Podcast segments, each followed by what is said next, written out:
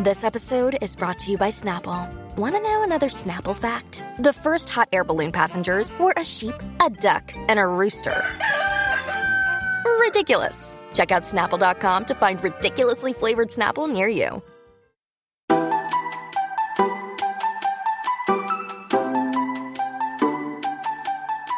Hello, everyone, and welcome to the very first episode of season three of the Housewives Archives, a podcast where we discuss in great depth all things real housewives. My name is James Evans, and joining me is my co host, the child actor who got the part in the Dwayne The Rock Johnson movie. It's Ellie Nunn! I'm actually really disappointed that you um really disappointed that you didn't do the intro in a New Jersey accent. Oh, th- truth be told, Ellie, I don't know if my accent's up to scratch yet. Oh, stop now. I feel like this is going to be a season long project. It is for sure. It's just a totally different part of the voice in terms it's not just the vowel sounds you're producing. It's in a register I didn't even know I could speak. Teresa talks in a part of my voice I didn't know I had. No, I think it's only children under the age of five can fully register it. Sure, So, and like, the only is so dogs can hear her. Yeah, yeah, yeah. It's Exactly. why their Yeah. Alsatians go so fucking mad all the time. Is because Oh, right, exactly. She's she talking hates in a dogs, picture. It's like driving yeah. them mental. And it's not just, it's a vibe as well, isn't it? Let's be honest. It's that whole New Jersey vibe. It's a whole physicality, and I have just been slathering myself in it Covering yourself in marinara sauce. for sure, like rolling around in it, except when it's my time of the month, obviously. Obviously. I, like you said when we did that episode together in New York about wanting to be there, I would never have expected New Jersey to be the series of the franchise, more than New York, more than Beverly Hills, any of them, where I want to put myself right there in the Manzo's kitchen, playing the ham game, exactly. drinking a glass of red wine. I really, I'm honestly, I'm craving it. It's Nirvana. I, especially these cold winter months that we're in right now. Exactly. Christmas is behind us. We need some comfort. It's like, it's like Hygge, but like a New Jersey variant of it. For sure. I feel like it's like Narnia, but where it's like always autumn, never summer. It's like Yeah. they just seem to live in this perpetual kind of like New England autumn, orange Yeah, leaves, like like a roaring fire, having a glass of whiskey poker night world where Yeah. they're always like arriving and like shugging off their coat while they sit down for pizza or pasta, and I'm just like, yeah, and they like get off their fur coats and then they're like, okay, bye. And then they like, "Ooh," and then they like clip clop across the drive and their little heels. And then they get into the white Range Rover and they put the heating on. Ooh, and then they're like, Milania, stop. And then they get, it's so cozy. And you know what? I think I've actually immersed myself in it too much because even recently I was dating someone where I could feel myself like I was like, I've been watching too much Real Housewives of New Jersey because all I want to do is feed this man pasta and sleep with him. I was, I was in this weird place where I was like, you know what? Who needs a job? Maybe I need to just spend my life cooking for this man and satisfying him. And I was like, they, they do it and they all look really happy. Like, They look really happy. I mean, fucking hell, give Caroline Manzo a second. Just mention the name family and she's off to the races. Like, it's her reason for living. Exactly. I suddenly was like, maybe that's what I want. Maybe all this time I thought I wanted a career, but actually, all I want is to feed my husband. and live like you're from the 1950s and For sure. have exactly. no autonomy whatsoever. In a marble palace. They do make it look great. So good. So, where should we even begin? I mean, season one obviously, we have the difficulty. We're trying a new format this time, and it's been so great going back and watching it from the beginning. But I have started to go faster than we can keep up with in terms of I'm now at the beginning of season three. So, I'm slightly having to like throw back to remember season one because for any of you watching along with us, you'll know that once you get to something like season three, season one feels like you know, the beginning of March 2020 when we were all like, do you remember what life was like back then? It's A simpler time. like, better exactly. I'm like, I keep thinking of things and being like, oh, of course, that didn't happen in season one. Season one was like a relatively calm, peaceful, like, like you say, hygge, sort of Hygge. autumn, autumn wonderland. so let's take ourselves back. I l- well, first of all, we want to talk about the look of season one because it's its own creature, as we sort of mm. mentioned before. You said the word terracotta, which I think is so fitting. There's definitely a filter to it. It's kind of like a gold, sort of sepia filter where everyone's Yes. bright orange. It's also in that old school 90s just square ratio. Hmm. So, you know, whenever they have to like cut back in later seasons to the table flip, there's always like the square that it was filmed within, and then like the rest of the screen is left for wanting. So they have to use some weird mirror effect on the Yeah. side. and it just has like a lovely haze over it which again it makes it feel like a sort of like a dream state or you're having some sort of flashback in some way like everything's very soft and also hmm. i should say it that was filmed in the dead of summer which is kind of quite jarring as well because it's at mm. odds with the jersey that we that we know and love so i think in a way it's its own creature and then I think it really it's just a kind of get to know you session this this episode as we as we talk about the ladies And their homes. and their homes yeah I need to take a moment for the ginormous mural in Jacqueline's house of Tuscany. that fresco.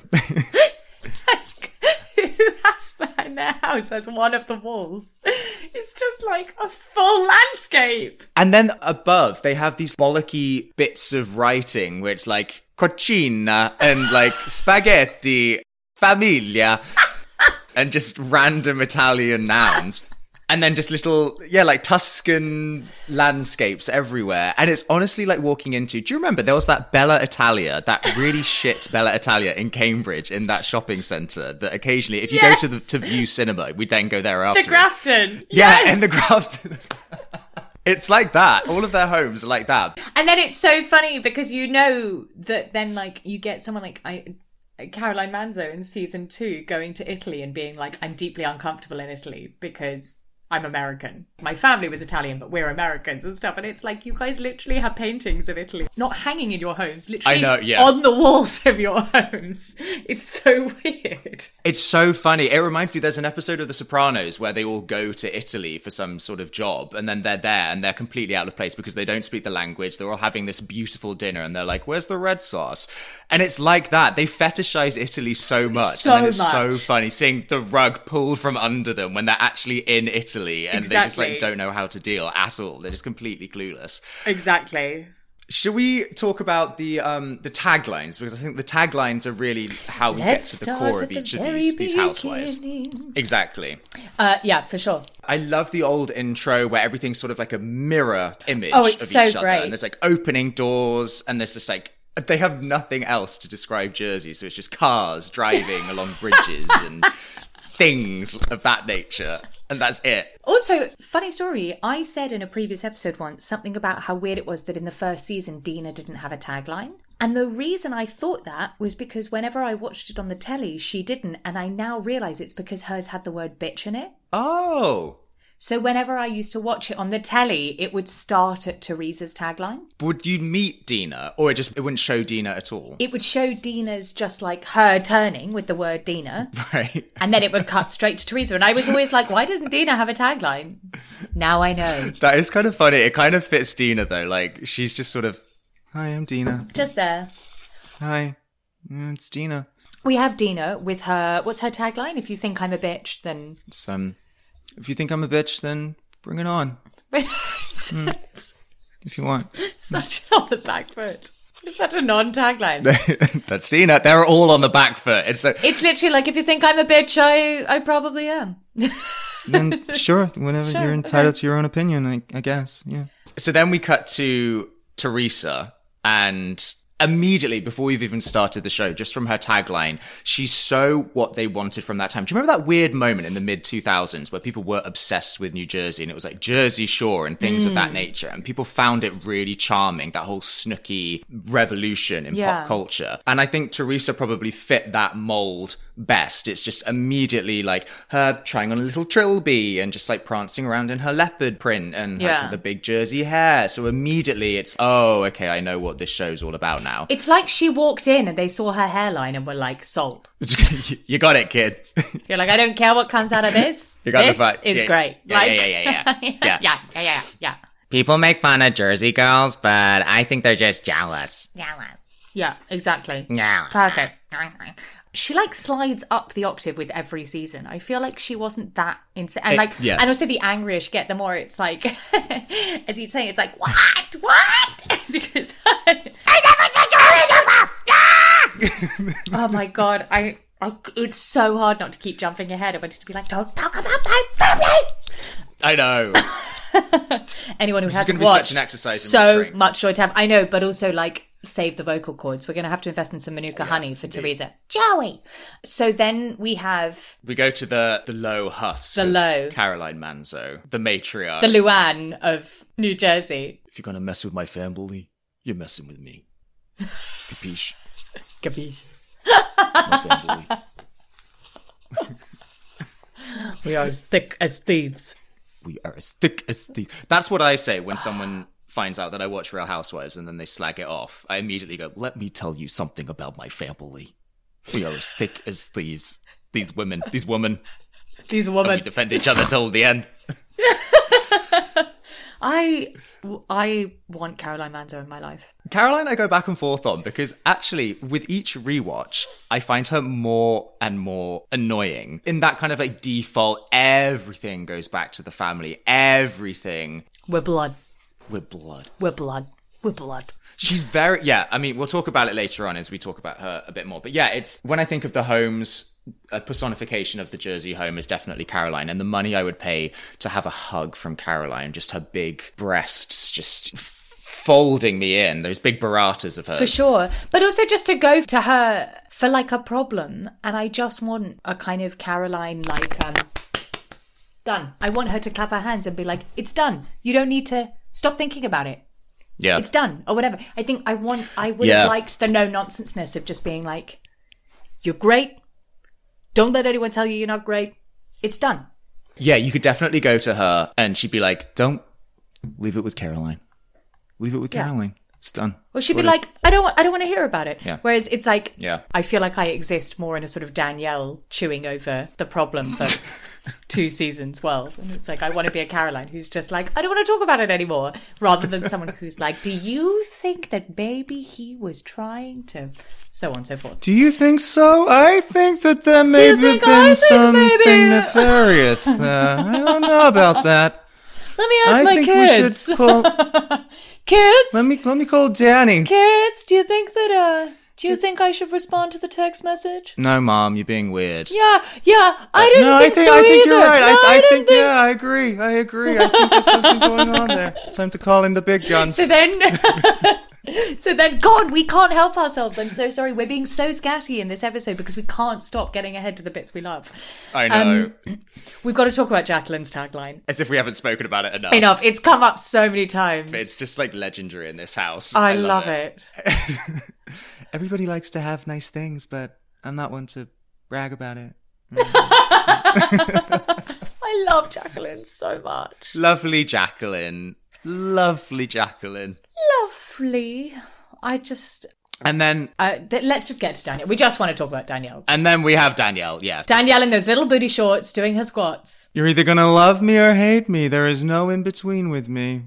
There is no in between. There is no in between. She does a really weird cadence. There is no in between with me. There is no in between with me. How many times can we go back and say I um I will honestly say me and my husband say there is no in between with me. I would say probably at least once a week in a Danielle voice. It comes up a lot i- in, in I can't household. believe how many times when I was in New York we said, "Look at me, look at my fucking life." Look at my fucking life. and also it's it's a whole thing. It's it's a whole thing. Um, did I show you that um, Mace got a Christmas card with that on it? Oh wait, I'll send it to you later. Yes. Yes. so good. Um, poor Danielle. I know we're going to talk about her properly later, but I do just want to start off uh, talking about like the very beginning in that first episode.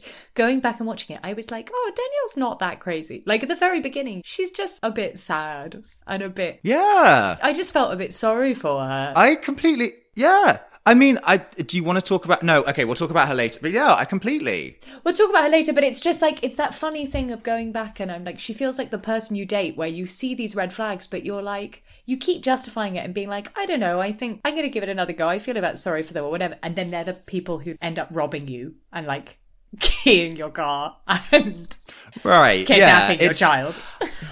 I think, listen, if we're going to be isolating just season one Danielle, which we've already proven so far is going to be very hard to do because we can't help ourselves but talk about season two Danielle. They're two very different creatures in many ways. But I think season one Danielle, she's definitely a little bit abrasive and clingy, and I certainly wouldn't want to be friends with her. But her only crimes were really wanting to be accepted and coming on maybe like a little too strongly. a little strong and also her house gives me the skeevies for some reason her house just Oh, looks like it, sure. it does look like it's covered in dog hair and it look like it just she's definitely the friend of a friend i would meet and be like wow you're like hella intense Oh, for sure. Sh- she's the person you'd meet and they'd immediately start telling you about like the person they're having phone sex with and you're like ah that's nice Ah, yeah. whatever but that's not a crime No, it's not a crime it was only that and you know beating somebody with a nine millimeter pistol in the eighties. But I mean, apart from and who hasn't? You know, we all and have ch- our days. child kidnapping who hasn't It was the eighties. It was a different everything time. Everything was acceptable in the 80s exactly Yeah.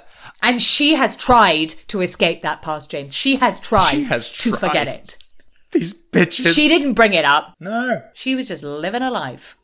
I kind of sympathize as well with Jacqueline's plight because I I don't know about you, I've definitely found myself in that scenario where you've made a friend and they're really intense and clingy and you sort of realize like a little bit too late and you're like, ah, ha, I'm sort of in too deep now and I don't know how to break this off. Sort of like you and me. It's I've Exactly, trying to get out yeah, of this podcast exactly. For the last three years.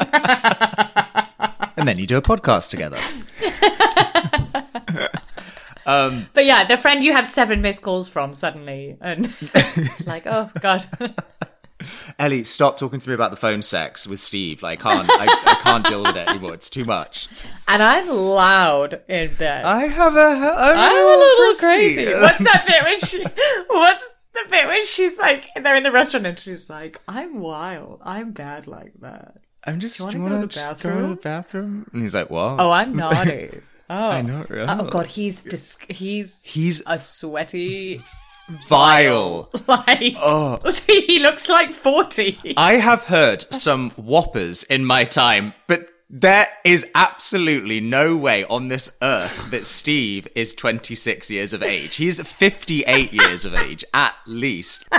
Uh, that is the biggest load of bullshit I've ever heard in my life. He honestly, he looks like a Sonja reject of someone that like Sonja would pick up at like a speed dating event. where you're just Completely. like, oh, What it's the really sweaty man in the suit with no hair. Danielle deserves better, and I never thought I'd say that. Oh, very, very, very funny. So before we get to the Danielle of it all, I feel like that should be the cherry on top of this lasagna cake today. Mm. Let's go through and just like talk about our first impressions of the other women. And Okay, so Teresa, should we start with? Teresa.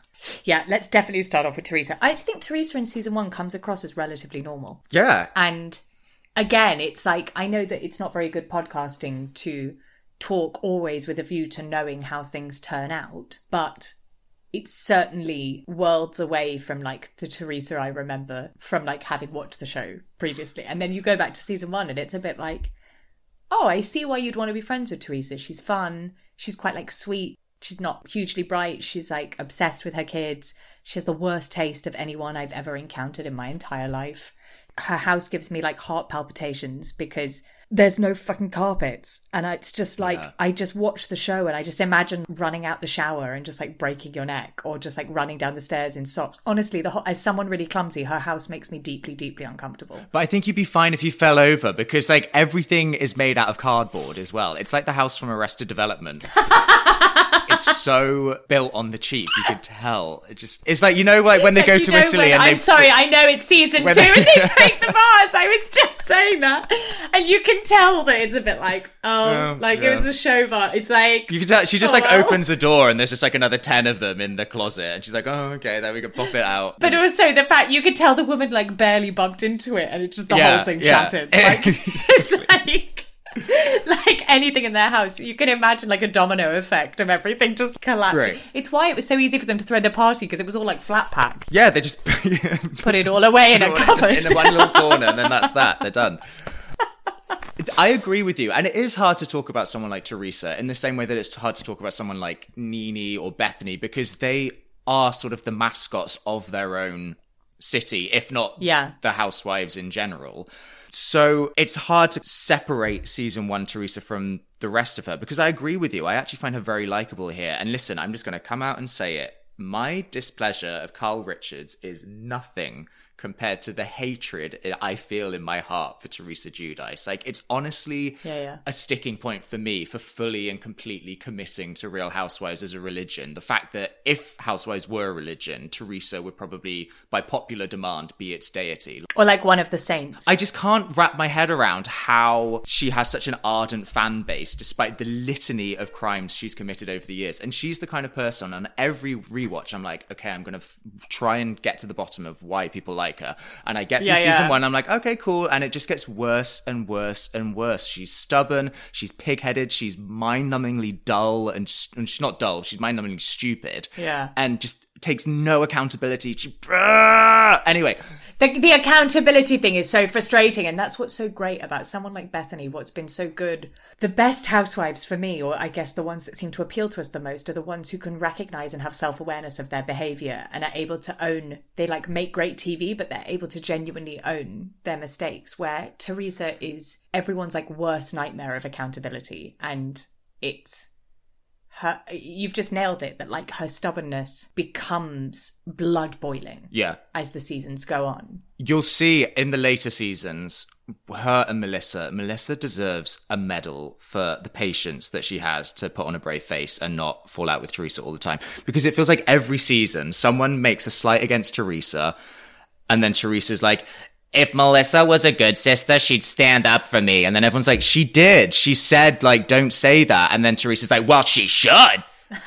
well, she did. Like, she's just so impossible to argue with or get anything through to her. It's- so it's it's nice to Exactly. just put all that to one side and just enjoy because for one season years of Teresa. she's lovely and she's actually like she's you get why people would find her like fun and kind of charming and Yeah, she's ditzy and daffy. she's and- ditzy totally and the stuff with the kids is just like hilarious like it's just ridiculous And- Fabulous. Exactly. Also, even where it gets to by the end of the season, and I'm really hoping we're going to do a play by play of that restaurant scene, her table flip comes so out of nowhere and is quite funny.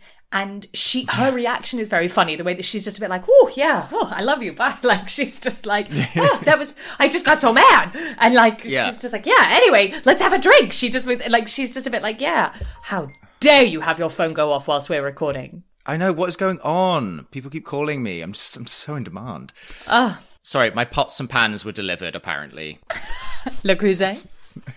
I, I'm going up in the world. Are they actually Le Creuset? No, no. Okay. It's probably like the Jamie Oliver collection or something. Yeah, yeah, I. Michael exactly. ordered them. Yeah. But yeah, she, I think she has a lovely one season as quite likable. And I guess that's where, not necessarily where we like leave Teresa. I want to talk about her and her kids. I want to, I, want- I think my, a lot of my favorite moments in the whole of season one were the tracking of Gia's career. oh my god, it's the most harrowing storyline I've ever seen. It's so fucking stressful. I Oh god. Gia trying I to become an actress. It's so fun.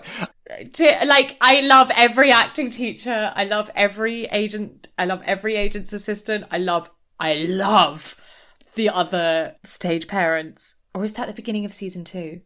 It's season. I know the scene you're talking about where she has Because that, like, I sent it to you and I back and forth with it. Yeah, yeah, yeah. stop watching the bit with the when she's like, "Is anyone else up for that Christian Slater movie?" And the woman's like, "Yeah, we are. Yeah, Yeah, we are. we are. Mm-hmm. yeah." Mm-hmm. Yeah, she's great. Yeah, she's mm-hmm. prepared. She knows all the lines. hmm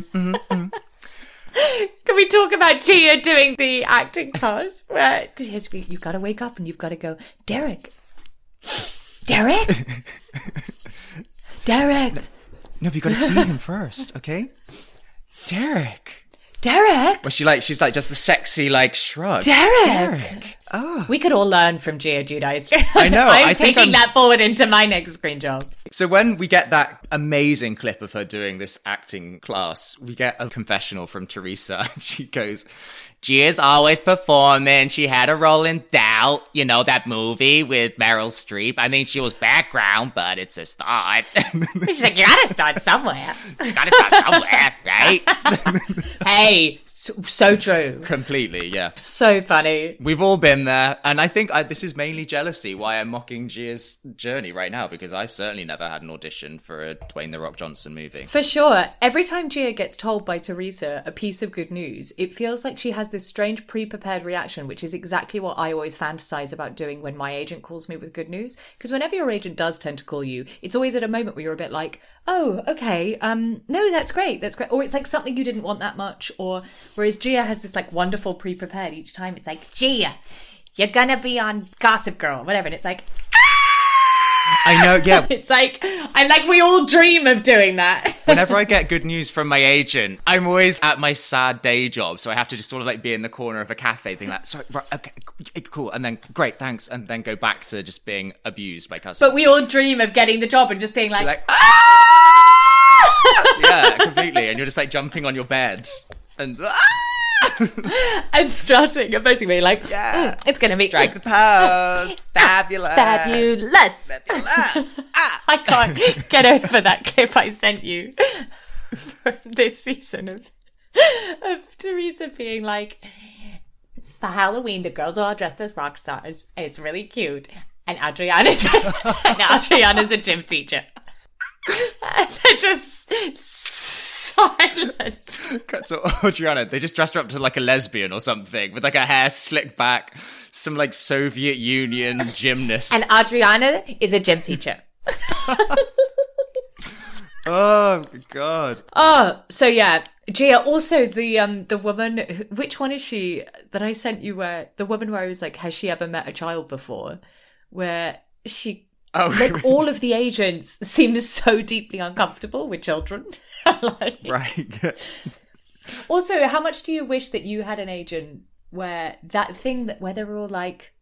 Now this is a really big deal. Like it's The Rock, okay? So we've got to get you. Like this is huge, or whatever. And I'm like, I wish my agent talked to me like that. I wish my agent called me up about jobs and like really like No, I want to. Yeah, like talk to me like me that up now. for them. Yeah, I completely. want someone to be like, "You're going to be able to do that. You're going to be able to walk in the fashion show," and I'm going to be like, "Yeah, okay." I want Gia's career. That's all I It's- want. this is huge. Everyone's going to love you. Yeah. They're going to love you, Gia, baby.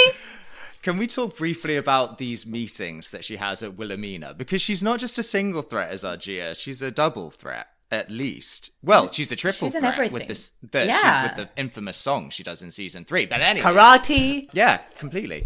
So she goes to visit Wilhelmina models in Manhattan and she has her portfolio and the agent is taking a look through them and she says to Teresa, This just isn't the look that we want here at Wilhelmina. Like these are very pageanty, the lighting, the makeup, the hair, the co- like it's all just too much. We just need you to like rein it back in. We want something we want her looking how she looks right now, just simple and clean.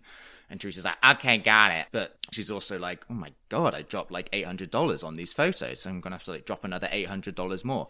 So she goes and does this shoot and then they go and visit her again. And she's like, they're the same fucking photos. That she looks like, what did I say? Like they're pageanty. To the point where it literally feels like they give her some of.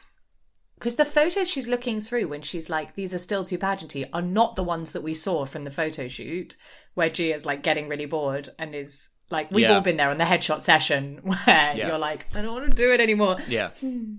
I feel you, Gia. But it feels like they almost give old photos so that the agent's like, no, these are still bad. And then they she gets through them and then she seems to get to the ones they've just done and be like, these are great. Yeah, maybe it was. I um, see I see your tricks, Andy Cohen and producing team. Mm. Mm. I see. I think there's Very something going on there. I see, it's very Not some- interesting. I have to say, I have to say, very intriguing. Keeping my eye on that. I'm keeping one eye open with you, Gia. Wilhelmina. Uh, can I just say, because I don't think we are going to talk about this next episode, but I'm obsessed with that um talking head that chat that Danielle does, where Christine and Gia are both walking in Fashion Week, and we get Yeah. Danielle completely seriously going. I don't think Gia has what it takes to be a supermodel. I mean, look at her; she's four foot tall. It's like, yeah, she's eight. yeah, she's eight. You asshole! What are you talking about? She's four foot tall. I'm just saying. I just don't think she has it in foot her. tall. No. so funny. so threatening Ah. an eight year old. Love it. All right, who's next? Uh, was it Jacqueline? Oh yeah, we've only gotten as far as Teresa. Okay. So Jacqueline, Jacqueline, Jacqueline. We all love Jacqueline. I need to make a little confession to you. Mm-hmm. I think I'm in love with Chris Manzo. Yeah, I see that. Yeah. I think he's my dream man. No I shame think in I'm that. supposed to be with him.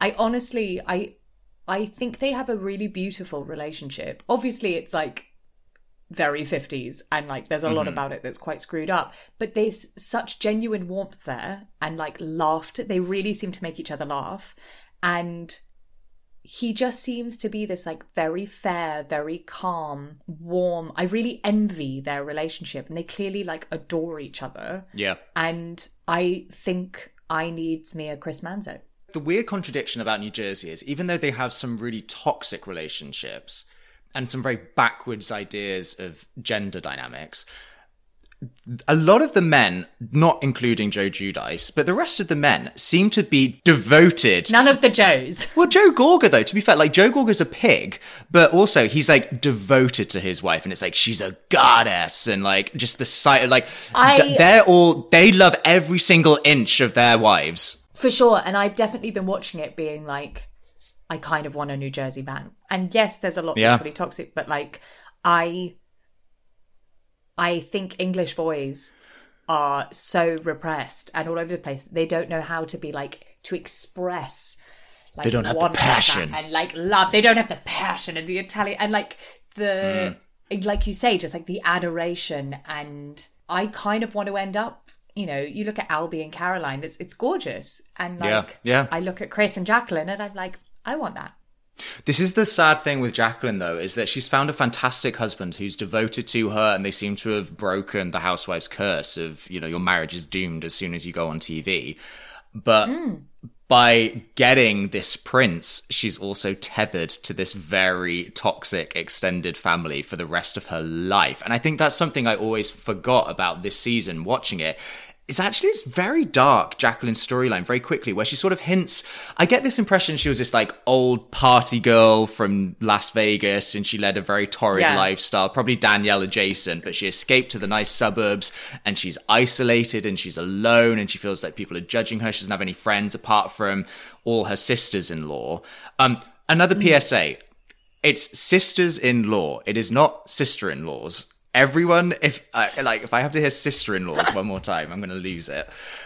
So she has these sisters in law who, I don't know, she just hints that there's, I, I find it hilarious, this off referenced feud that her and Caroline had in the past where Jacqueline punched Caroline in the face Yes. and they're all like laughing about it and they're like ha ha ha but like they never quite they always skirt around the details of it so they never quite yeah. elucidate why that happened in the first place and we just get Jacqueline she's kind of constantly her storyline for the season is this push and pull between wanting to be her own person and make her own friends and then wanting to please her family because her family is so tethered to her husband. It's like a very mm. weird power play between those two entities as they're kind of like scrapping over Jacqueline's body that I find But like I feel like we've all been there where you're in a very like serious romantic relationship with someone who's like inextricably linked to their sisters who are also married to brothers and who would like kill for each other and you've made friends accidentally with someone who used to be a prostitute and was involved in like child kidnapping We've- we've and, all done it. um, like it's one of those age old problems where it's like what do you do I do get weirdly. Deal- Caroline is probably a very intense person to have as a sister-in-law. Sure. And after a while, Yeah. you want to go, "Fuck you! I am going to hang out with an ex-con," and yeah just because you say no, there's just something very. Obviously, the producers they're very keen to put out this whole like Sopranos theme with New Jersey. But the one of the major references I got It's literally, almost- it's like every time Caroline comes comes on screen, it's like. My family are everything to me.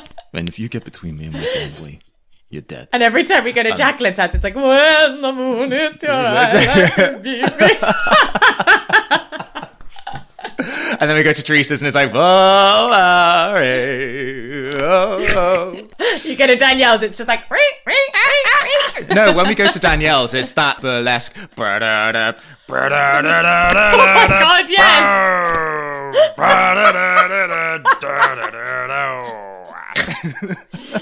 Oh my god.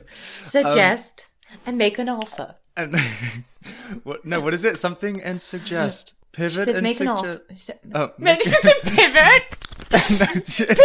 Pivot. No, she's like, make an offer. kickball change. pas de bourrée and suggest. And grapevine. and that, ladies, is how you get a man and how you keep one. And that, ladies, is how you line dance. Oh my um, god. Um. Yes. Yeah. Okay. Like. Right. Let's move on to the to the Manzo sisters. Ooh, the Manzos. The Manzos. the Manzos. So we get Dina, who has sort of been lost to the annals of Housewives history because she was pretty much just a one and done. She did a bit of season two and then weirded out very immediately and was like, "Fuck this! I can't do this." She just seems to be like very normal and not meant for TV in terms of she didn't want to be involved with any of the drama, but she also is categorically very like flawed and a bit bitchy as a person. And it was like Yeah. she didn't like that that was picked up by the cameras. And but she's not like a monster. She just seemed to be like, mm, I don't look very good on this show. I genuinely don't want that, and I don't want to look bad. There's something very normal about Dina, and consequently, she doesn't make good TV. She's kind of too normal. She's flawed Yeah, in she's quite a normal boring. way, Yeah. and she's boring. And like, I couldn't really understand why Danielle was so obsessed with her because she's really boring. Well, I think that in a way, her and Dan and Danielle have some similarities. Because again this was sort of lost on me but when we first meet Dina she talks like Jacqueline about how hard it was acclimatizing to this area and how it's very close knit and she felt judged as a young divorcee a single mum. And there's definitely there's elements of her struggle in Danielle's as well. So mm. there's some weird kinship between them that I think feeds into just this jealousy that Danielle has about Dina. But just putting that to one side, I think Dina. It's weird because she's kind of married into this big Italian family. She's married to Albert's a brother, and there definitely seems to be some sort of shady past there with their family, or they, they, they always like hint at these sort of mob ties that, again, they don't really talk about in very clear terms. But then mm. Dina is really keen to portray this idea that she's above that. She's not about the drama. She kind of builds her personality around this like weird, nondescript, vaguely Eastern mysticism that like keeps her grounded and that again isn't really explained in any way. She just seems to be a bit of a contrarian. I feel like she's always telling us what she's not rather than telling us what she is. Totally, and she has like fucking terrifying ugly cats that she loves, but like she's not even weird enough to be someone where it's like, oh, her and her, like everything's just very like Yeah. like meh. Yeah, yeah. Caroline, her sister, on the other hand, is just something else. Caroline is the mummiest mum that ever did mum. She's like a I actually find her Frankenstein. quite inspirational as a mum, like Frankenstein's mum. Like I look at her parenting and I'm like, I want to take me some of them for like those tips. And I'm honestly worried, James, that watching this show is making me want to find a man who I just yes. because they feed and fuck, which is really tasteless. But like, I I'm scared that this show is going to turn me into like a 1950s. Like, I just want to cook for my husband and please him, and then have babies and like make my whole life looking after them. And I'm worried it's all going to be because we did this series of the podcast. Like when we were doing New York, I was off being like. I want to start a business and talk at the Learning Annex. Right. And like I can be on my own, and now look at me. Suddenly, I'm like getting. Don't worry, this too shall pass, Caroline and- Manzo. What is happening? I can't stop making lasagna. I'm just like chucking ham at Andy all the time, and he's like, "What's happening?" Please don't. Oh my god. I'm never going to come over to Honestly, your house again. no, no. I hate those scenes. Honestly, James, the guy I was seeing, who was very, very lovely. Um, I said that like he's going to be listening to this. He's definitely not. As I was just telling James, I made the mistake of mm. watching Housewives in bed next to the person I was seeing. Safe to say that they're not interested anymore. Bastard. I was like salivating over New Jersey. Anyway, I, in part of my New Jersey inspired lifestyle now, was cooking him pasta. And he didn't want to spill. This is the most New Jersey thing that's ever going to happen in my life. He didn't want to spill sauce on his shirt. So he took it off and he was wearing like a vest underneath. And he was just Oh. like sat eating eating pasta in a vest, like Joe Giudice or something, right? Yeah. just like with like a Moretti beer. And I was like, oh my god, I'm literally living in Real Housewives of New Jersey with like a fire going. And then did he get up to leave? And you're like, where are you going? And then he's like, I'm going out. And then you throw a plate at him. And then he threw one back. And then it all got a bit. Cra- oh, no, okay. No, it's just quite nice, sexy vibes. Okay. Was more like fucking Joe Gorga being like, I'm angry, we haven't had sex in four days. It's poison. It's poison. Poison running through my body. The thing, this, okay, so Caroline has these two voices that run often in tandem. So she has the kind of the gangster, you're messing with my family, you're messing with me, that voice. And then she she's- also, yeah. whenever she's in her mum mode, when she's with the kids, Yeah. it's all like, They're playing the ham game. I love my family. They're crazy. They're a crazy bunch. There's a lot of love in this home. Albie, they're playing. it. They're playing the ham game. No, I know what they're doing. They're playing the ham game. And she's like always laughing, but her laughing sounds a bit like crying. She's like, I can't, I can't. I love kids, it. They crack me up. I can't. Alfie, would you look at this? Don't you let anyone tell you. She also, it's funny because because when she cries, she also looks a bit like she's laughing. Sounds like she's laughing. Yeah. So that bit went to Albie when she's like, "Don't let Don't tell." shoot I can't. about- Don't you? Caroline Vance, I, I mean, we're going to get onto that dinner, but she has like my favorite quote of the whole season. But what I do like about Caroline is compared to in other shows, I feel like there's often a sense of someone being like, I don't want to, like Bethenny is always like, I don't care. I don't want to be a part of the drama. Like, I don't want to be, I don't want to be part of, like, I don't, yeah. But she does want to be a Yeah. part of the drama because she wants to be the lead Yeah. of the show. What I respect about Caroline Manzo is I really do believe the thing she holds true on, especially through the second season, but this sense of, I don't want a part of it. And when things come up, she's like, shut it down. I don't want to talk about it. I don't. And uh, in a way, that makes her terrible TV because it's like, no, we need to talk about it because that's the show. Right. But I do believe that she's like aligned with her values on the show. Do you think that's why it's interesting TV? Because I agree with you. It weirdly works. It's still kind of compelling television in a way where it's not with it Dina. works because she's like strong about it and it's like Yeah. exactly with dina it's just wishy-washy and it's just like annoying because it's like well we need you to talk about it because that's the point of the show whereas caroline's very good at kind of offering an opinion and then being like now let's shut it down i don't want to talk about it mm-hmm. or like i'm bored. She's very i feel like caroline i'm just like soaking in all of her advice where everything is very like you have a beautiful family. You have wonderful friends. Why do you care? Let's sit and eat this lovely it's like i'm like yeah she's right. Why do i care Well, it is weirdly a good antidote, I guess, to the chaos on these shows in general, to just have that kind of voice of reason that, yeah, as you say, just kind of like declaims it very overtly she has and then such gives an antidote to from it. everyone Yeah. I honestly feel like James, when you next come over to the UK, I'm just going to have turned into Caroline Manzo. I'm just going to Yeah, be, keep like, it up, kitchen, like, I'm- please. I'm, going to be in like a pink chef jacket, just With like a little like the table. pixie cut, dye your hair ginger. Yeah, yeah, yeah. exactly.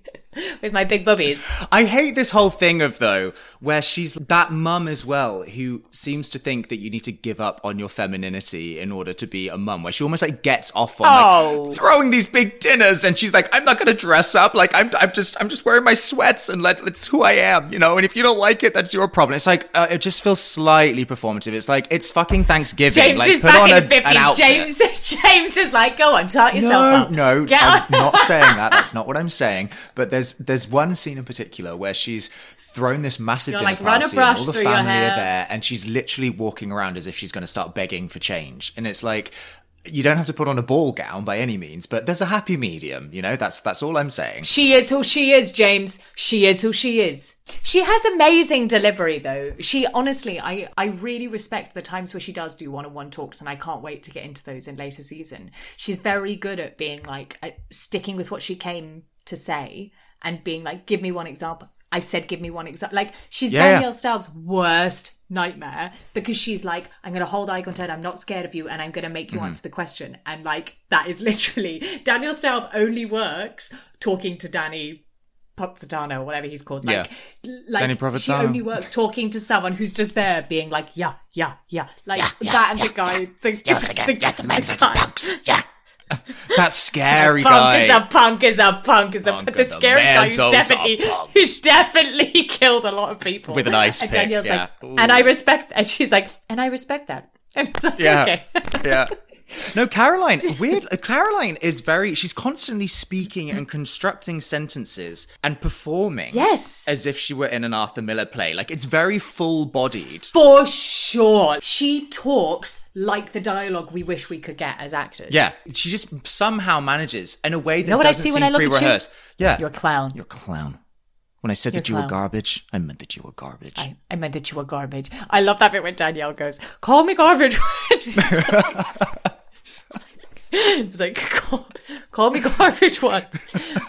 I'm not going to take call me garbage twice. I'm not going to let you call me garbage. It's just like, where are you going with this? Call me garbage once. Yeah. Call me garbage twice. What? Call me garbage once, shame me on garbage me. once, Call me garbage shame on once, me, call me- on- Mm, mm. it's the Danielle Camille mashup. Stop, stop calling me garbage. Um, oh my God. That bit makes me so Danielle, much. Danielle, Danielle. Are we on to Danielle? I think so. I'm so glad because all I just want to talk about Danielle, and then I just want to talk about that amazing scene at the end of this season where, Yeah. like, they it's just it's phenomenal TV, and they do it so well. So Danielle, I mean, her, our first introduction to her, that whole scene where she's like, "I think I look pretty good for my age," and it's just like her in, on like on her own in like a hot tub, come swimming pool in like a bikini, just being like. Mm. just like looking to the side with a drink. It's just so sad. Like every, it's just it's just something so lonely about her and sad and like so lonely. in a way the saddest scene in the whole first season is when she is hugging Dina at that kid's birthday party where she's like we're gonna be friends and she and it's way too much I know. and she's being like I know. she's being like you look amazing let's go out let's do that and you can see Dina's just like haha it's so it's really sad and you can see she's looking at Jacqueline being like this has been really good this has been like this is great It's funny that scene where she's hugging Dina. In many ways, Danielle there reminds me of Dana Wilkey, except Dana's like a one and Danielle's a ten. They're both essentially just these desperate hangers-on who will do or say whatever it takes to be accepted and get some attention. And you see reflections of it there, where she's like. She after she hugs Dina, she's like, "Let's just do it. Let's just go on our journey. Let's just have fun." Yeah, yeah, you know. yeah, yeah. And and Dina's so like, "Ah, okay, cool, great. Like, what are you talking about?" let's just go Let's go. Let's this is party. gonna be good Let's, let's this have is gonna fun. be good Yeah, it's good. We're gonna be friends. This is going to It's be great. great. I can. This Yeah. is we're going to be friends. It's going to be great. And it's like people don't like enforced intimacy. I mean, a crucial difference. I think with Dana, if I was left alone with Dana, I would just end up going ooh. But if I was left alone with Danielle, I'd probably end up in a pool of my own blood. I know, and we get our first proper red flag. I would say, is it in like the second or third episode where they're at like chateau and. Oh, the names of these places. Chateau. It's like like we thought we had iconic with like Boogaloo and things like that. but that nothing will beat like the New Jersey hangouts. Posh, Chateau, the Brownstone. Oh, they're all great. But when they're at Chateau and Danielle's just like sat outside. So she's bizarre. upset she's not invited to something where she's not friends with them. She's not friends with Dina. But she won't even come out and say it. She has to wait for Jacqueline to be like, "You okay?" And Danielle's like, "No, no, no, I'm not okay." Mm, no, and, and it's like, You're gonna tell us?" No, I'm just very. I'm just. I'm just disappointed. I, guess. it's a little I just, sad. I just yeah, feel a little, just a little. taken aback. Just something's happened. And then when Jacqueline's like, "Well, it's not really up to me to invite," and it's like, "No, no, no," and it's like, but um, and I love that Jacqueline has to change where they're going because she's where it's like, "Well, maybe I'll come by." it's oh, like Jacqueline. That's the point where you can feel That's Jacqueline's like, I think I've made friends with the wrong person. It's like, don't- maybe, maybe, maybe don't come to the place we're gonna go. Well, maybe I'll. I know people there. Maybe I'll swing by. know- She's I'll turning a bit by. into um. My impression of Danielle is turning into something else. well, Danielle is something else. It's turning into um. It's turning into Christine Baranski and the Grinch being like. Did I have a crush on the Grinch? No. Do you know I've never seen The Grinch, which is crazy because I love Christine Baranski. Betty! Hi! Oh, you've got to watch it. It's so good. That sounded kind of Camille. I think maybe that's where my good Camille impression comes from. Maybe, yeah. All roads lead back to Christine Baranski. Actually, Christine Baranski in that film is very Camille. I imagine from what I know of her in the film that she would be a great real housewife. I don't really want to hear your opinion if you haven't watched it. All right. I don't want to hear it. I love the artistry of having this scene about the whole Danielle and Dina saga originate at Chateau. The idea of it being filmed in a The hair scene of the crime. because it's so but it's like nowadays the housewives i feel like they're always saying um some information fell into my lap at the hair salon. I was getting my hair done and somebody came in and they told me about this. And it's always like a euphemism for the producers told me about this and I need to bring it Yeah, up yeah. on camera now. I'm obsessed with the kitschiness of having it literally be boiled down Yeah. to a actual hair salon. It's a great directorial decision. And So I well love that there's like everyone. nowhere to hang out in Real Housewives of New Jersey. So every scene either takes place in their kitchens over like a glass of red wine and there's just like a plate of ham on the table. I don't know if you've Yeah. noticed that, but it's literally like set dressing. Every scene there's just a plate of ham somewhere. Yeah. It's like spot the ham. Or it takes place in like the one pizzeria or the one pasta restaurant nearby. Or posh or a chateau. It's like The Sims. It's like there's only Yeah. a limited number. There's no. It's so. And also, you know that one of the Kims is going to be there, or Ashley's going to like. It's so interconnected, and Yeah. um. Oh my god! By the way, speaking of someone being like Dana, is it season one? The party planner for Teresa's housewarming. Oh party? my god! And Teresa's like, "What Is that fuck?" in season like- one? No, it's season two for Oh, the okay, housewarming. we'll talk yeah, about yeah. that next no, week. yeah, she's Because I want to talk about that woman because that was amazing. New Jersey is really, really good considering they have such a strong core cast anyway. They have so many fantastic, wacky supporting characters that just pop. They're, they're So not even many. friends of. They're just like guests in a couple of episodes, and they're Yeah. they're so funny every time. Like all of Danielle's friends. Yeah, I am trying to rem- so generally through the first season the Danielle drama sort of rumbles away, but it's only ever mild annoyance, isn't it? Of she wants to be friends with Dina. Dina doesn't really have any interest in being friends. She's kind of constantly trying to get Jacqueline to bring her into a world where Jacqueline can't, is sort of caught in the middle. yeah. But really, the drama doesn't start until the book, right? Yeah, they have that spa night, and Dina's a bit catty to Danielle, and then we have Danielle giving that great quote where oh she's God, like, when you're watching the boat, Yeah, yeah, yeah. And it's just, ugh, it's like all a bit too much. And then we get Danielle going, I find her to be the most abrasive, the most condescending, the most annoying and frustrating excuse for a human being I have ever met. condescending. Condescending. like Teresa, I've just watched the episode where she's like, you know, because when I was first cooking with all these ingredients, Ingredients is, you know, like common. like cumin, cumin, is it cumin? it's cumin. the chef behind us just like cumin. Ingredients. Yeah. But yes, Yeah. it's, this book is when we really kick things up a notch and go A into high cop without a badge. cop without a badge. if we were good obs- podcasters, we'd have found the book and read it. Uh, yeah, I mean, unfortunately, we're below average podcasters, so we didn't. but absolutely, "Cop Without a Badge" is required reading on the Housewives syllabus, and maybe I'll maybe I'll check it out and give it a read and let you know. Who knows? I'm obsessed with the manner in which they bring up this book about Danielle's past because nowadays when it's all blogs this and social media that and like the blogs are saying this blah blah Yeah, blah yeah. the idea of Caroline putting on her little booties and getting in her white Range Rover and driving to a local library and the marching up to the librarian and going, I'd like to check out Cop Without a Badge, please. And then taking it home and just keeping it on her nightstand and reading it in her nightie, a chapter each night before bed, ah. cracks me up. Like, what kind of strange So world do they live in? It's like from the 80s. And there's still. also like the only the one copy, so it's like you were passing around the book to everyone, and it's like I know. it's like it's not even like a news article or something like a, exactly like it's like a No. book. It's literally like school. It's like a book where it's like have you read It's the like, book? Wait, each person's passing, turn. They're passing it around a chateau. you know, like they would go into Posh and they go up to the front desk and Kim D would be there and she'd be like, Hi, sweetie, what can I get for you? And then they're like, they have like a code for when they want to get the book because Kim D is the gatekeeper for Cop Without Badge. And they'd be like, Is there any more of the new stocks of the, um, chinchilla, chinchilla, the Mick. chinchilla? Is the chinchilla in? And then she's like, Say no more, sweetie. And then they, they just like slide the book. I honestly wouldn't be surprised if I did something truly awful in my life and I realized that I was going to hell and I died and I got to the gates of hell that Kim D would just be there at the desk. Oh, just, like, completely. welcoming everyone. Like she is the gatekeeper. Kim D is a succubus. She is like. She, she is terrifying. And like, we've Kim done a is, demon like, voice The one a lot. going but- across the river Styx. She's like, "Have a nice journey." She'd be like, Oh, "Pop on, wonderful. come on, we got work. It's gotta be fun. We got booze here. Come on."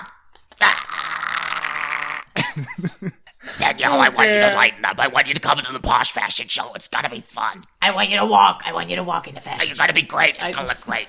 We got the new chinchillas in. So the book gets passed around, and, And it's- um, It's wild. There's kidnapping accusations, prostitution, Colombian cartel, name changes, the whole kit and caboodle. And don't we get that amazing bit where Jacqueline, it's such it's such artistry when they're having the drink and Danielle's like, Yeah. I'm just gonna make a toast, and Jacqueline's like, Oh no, I really don't want to hear it. I am such a Jacqueline that I'm the person where I'm like, No, I just, I just don't want to deal with this at all. And uh, when she had the toast, she's like, You're gonna want to hear this one. You're gonna want to And it's like it, it gets it gets a bit Patti LuPone, my impression of Daniel. It's like here's to the ladies, oh, um. but she it's the way the toast just goes on and on, and she keeps adding bits, and then it's like, and please know who your enemies are, and when Jacqueline goes, who are my enemies? I know. Yeah. It's so good. Jacqueline is That really is fucking funny. She really cracks me TV. up throughout. She's so funny. She never that line in season two to Kim G when she's talking to her about the picture of them going arm in arm to the courthouse, like a busted up sex in busted the up city. Sex in the that was a really funny So line. So good. So good, and it doesn't get the attention it deserves. But For it's like, yeah, she really undercuts it because Danielle's really doing something with that toast, and then the beautiful artistry of her just like clinking Jacqueline's glass for her and then downing it. Woo! High drama. So then we find ourselves at dinner, the dinner Finally, finally. at Lu Nello. And you know that they've made a real point of being like, we want you guys to be having the nicest dinner ever. So just like laughing as much as possible. We want you to be having the best family meal you could possibly be having for mm-hmm. Danielle to come into. And it's like the whole thing plays like a phenomenal scene from Succession. One of those great like dinner table scenes. Mm-hmm. The roles are so perfect, and even the supporting roles are so good that someone like Jacqueline, who kind of doesn't have a voice the whole way through, suddenly has this outburst later. Like if you were playing Jacqueline, you'd be like, "You wait, audience, because I get a really good bit in a minute." It's so beautifully distributed, and then uh, same with Teresa. Teresa's like quiet for the whole thing, and then she gets to flip the table. Like it's the build up is extraordinary the way that you have Danielle comes in and they all pretty much ignore her. And then this thing of her just like at the most inopportune moment, you know, Teresa's there trying to bang on about like Joe trying to bang her in the car on the way back from her boob job. And people are finding it particularly hilarious. They're, like going overtime laughing. Particularly funny. And also like, do they have sex that much? Because like, it, I, I feel tired just hearing about it and I'm not sure I believe it. And like, I never believe it on these makes me feel shows. It's about, always like- it's I know. No, it's such a trope to be like, we have sex three times a day. I know Carol being like, I basically just started like having sex with Monsieur in the middle of a black tie event. I'm like, I don't buy it. That's not true. Yeah. But yeah, she's just like really milking this story of like, isn't this hilarious? And Danielle's so clear. You know what? This whole dinner reminds me of more than anything else is Aviva waiting to pull that leg out and put it on the table. Hmm. Oh, yeah. Like Danielle's like, she's like got the book and she's like, I know I have to put the book on the table, but like no one's really giving me any moment to do it or like for it to be a way to think. So she just like does it at a really non moment and no one really notices. Sits there. No one says anything. It's just silence. All you can hear is Joe Giudice going, What is it? What is that? What? What is it? And she's just like trying not to react to anything anyone says so that it's like, it's just like the Aviva thing being like, nope, I've come in here to do this thing. And that's the thing I need to, I can't get sidetracked. I love the high camp though of Teresa eventually being the one to break the ice and saying, "Look, the book," but in Italian. Miso il libro. Perfection. Perfection. And I love that Caroline just will not stop texting the whole way through. And she's not like subtle Yeah. texting. She's like up elbows on the table, like my phone's in front of your face texting. She couldn't, and I love the way, actually, again, I would like to learn from Caroline, but the second that Dina starts to get into it, the way Caroline will be like, let her finish, let her finish, whatever, but she doesn't look away from the text she's doing.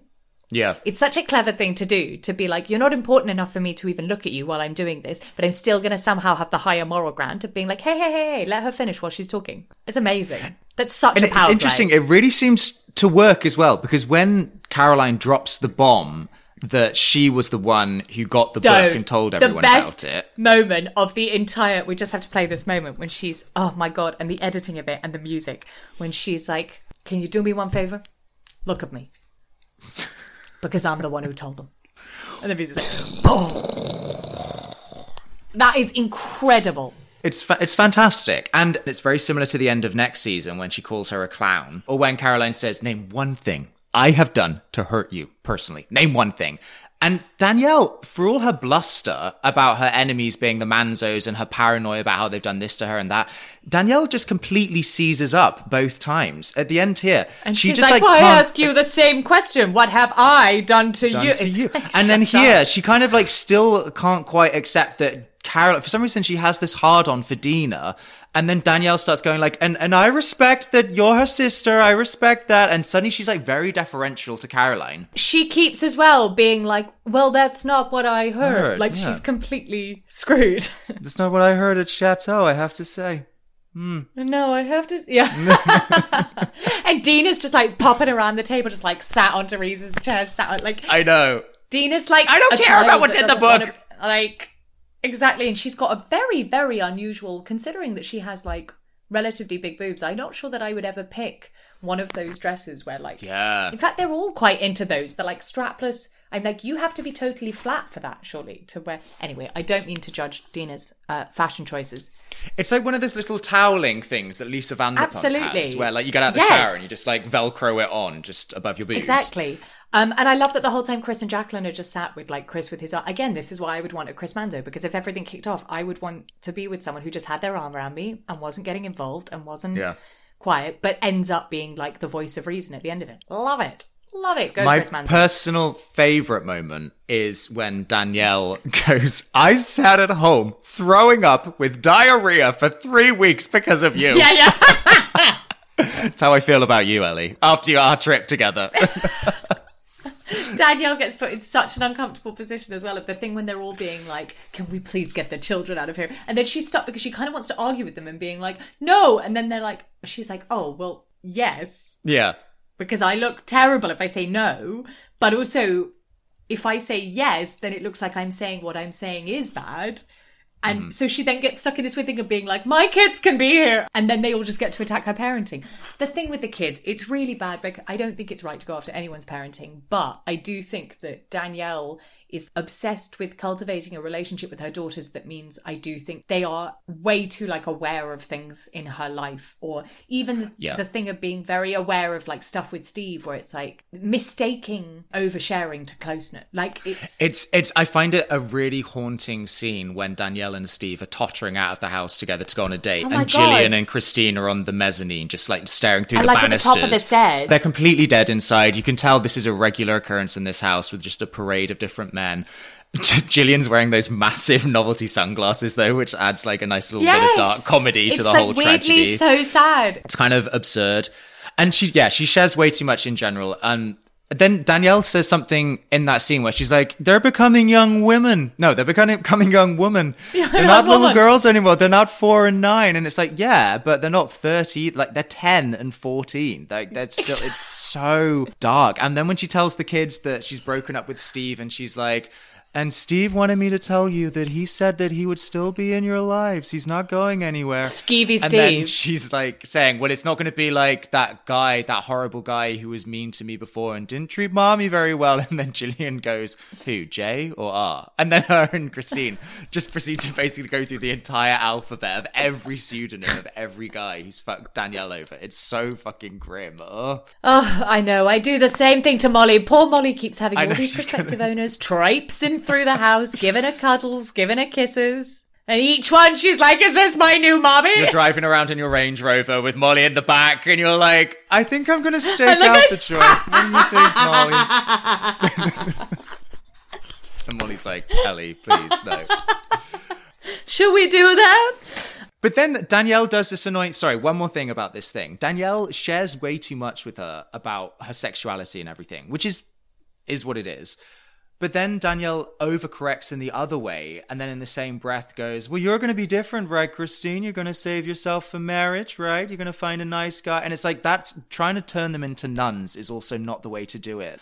No. It's a miracle that these girls seem to have come out as well adjusted as they seem to have done. And I think that's maybe in spite of Danielle, not because of it. Like, it's very. Ugh. Ugh. It's a lot. But yes, so back to that table where like we have that amazing moment where like Jacqueline exploding at Dina and really finding her voice and really seeing I think the only evidence we get in the whole season of how fr- like frictious that relationship can be and like Yeah. the darkness underneath of that family dynamic, all of which is like fascinating and amazing and I actually wish that Danielle wasn't around as much because Danielle does become a convenient straw woman for them to deflect from their issues. And I wish that, yeah, like you said, we could explore the toxicity of the Manzo family a bit more. Yeah. And then we have this hmm. amazing thing that Teresa, who has just been sat at the end of the table, not being a part of this at all, sort of tries to be a part of the conversation. And Danielle says her infamous when Well, she's like, "But obviously There's gotta be, there's gotta, gotta be, be. like something's gotta be true. And she's like, true. two things were true, Teresa. Kidnap. What did she say? Two things. Right. I got Name arrest arrested. name Name, change. change. Pay attention. Police. And what's weird is that it's not like she says it and Teresa's suddenly like, fuck you. It's like, sh- she sort of takes it in. She's a bit like, okay, well, like, and then she's like, but there's gotta be. And then she's sort of building up to it. And She's like mouth I've breathing. She's on a delay. I've watched that clip so many times and I cannot work out what the thing is that like I know she says it's her saying pay attention please, but there's this like delay of like seven seconds. And then it means that she's like listing Yeah. these things which is like prostitution. It's like she suddenly just realized what the book is about. She thought it was a fairy tale up until that point. And she's just like slowly morphing into the Babadook. the table flips on her being like engaged 19 times. You fucking bitch! it's Extraordinary. oh god. And then It's she's like yelling about incredible. her beach house or something. Like it's honestly hard to pass what so she's saying. weird. and also it's like so much bleeped out that like you just you lose any sense of what she's saying. It's just like you fucking baby fucking bitch." like And then we cut just- to Danielle going, "Wow! "Wow, Wow. and just that weird thing that like Teresa goes from so mad that she's like laughing and then she's like she's like high off what's happening and then she's like okay I love you.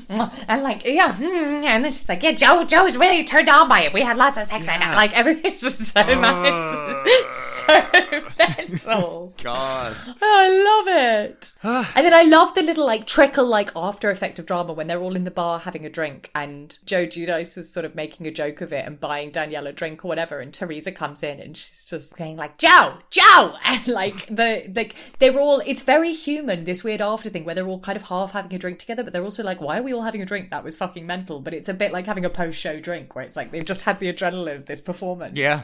and they're all a bit like, "Woo!" We just got. It's like they've all just had sex and they're having the cigarette afterwards. They're like, Yeah, "Yeah, that yeah, was it's very back in bad." Alien all of a sudden. Yeah. Oh my god! They're like, maybe we just need to get it out of our systems. So then there's a reunion, and we end everything on quite a juicy note where Caroline has a bit of a breakdown. Ooh, Um, we're like, you are garbage. You, are garbage. You are, you are garbage. I will never forgive you for that. and Danielle's just there being like, I have no idea what. I don't know what she's saying. I, don't, know. I don't know. No, no, no. But it's like literally as they're wrapping it all up, and Caroline starts hinting at this apparently terrible thing that Danielle did to Dina, and Dina really doesn't because Dina's talking about how you know if this Danielle today who's you know regretting everything, that's what's that's the real Danielle, then I, I could move forward with her, and then Caroline's just not buying it, and Dina's kind of saying, please don't bring this up. I don't want any specifics out there. So they again, yet again, never clarify what it is exactly, but we just are made very clear that it's apparently despicable and it's just a big precarious cliffhanger. It's just like a. It's just a gorgeous cliffhanger. I was Yeah. going to say it's like the perfect way to hook everyone onto season two, Mm. and I cannot wait to talk about season two next week because season two is one of the most phenomenal. I mean, it's a bit like that old school Beverly Hills we were talking about, but without sort of the same level of trauma. I had the best time watching series two. I'm really gutted it's over. it's fantastic. No, it- I'm happy to be on series three, but it was it's some of the best television I've ever watched. And I just I just think everyone if you've just started with this and you're watching season one and you're like, yeah, it's okay. Don't get me wrong. This I, season one, it's like an introductory season, like so many of them are. And this episode, in a way, has just been like an introduction to all your players. yeah. And then next season is the payoff was phenomenal. Phenomenal. It's honestly a product of its time as well. They don't make reality TV like this anymore. I don't think you would find someone who will act so manic on television. There were Hell's Angels at a charity benefit for a- Literally. a, baby with she met. Caroline with people with guns. Like it's she's literally like, I feel okay because I knowing that th- there's there's guys with guns. It's you got Kim G showing her ass crack trying to slide up a pole. It's just It's just peak television. The best. Oh, I can't wait! What a lovely way Ah. to start the year. Here, here. I'll drink to that. I'll drink to that. I'll drink to that. Get Danielle Staub in as Patti LuPone's understudy. Uh, I think she say. could Like, do it. I think I she's think- got it. I have to say, I think she could do it. I think I have to say I have it within me. Yeah. Here's to the ladies who lunch. Everybody, Everybody laugh. everybody laugh. Mm. There is mm, no in between. And then the next day we find out Patti LuPone is just unfortunately fallen down the stairs and she broke both of her legs. And, On a oh, marble no. staircase. Yeah. Fortunately, it's collided with a Teresa, so it's vase. not that bad. Thank you for joining us this week on the Housewives Archives. Make sure to click subscribe so you'll never miss a show. While you're at it, we would really appreciate a rating, or if you simply tell your friends about the show, that would help us out too. Thank you for joining, and we'll see you next time.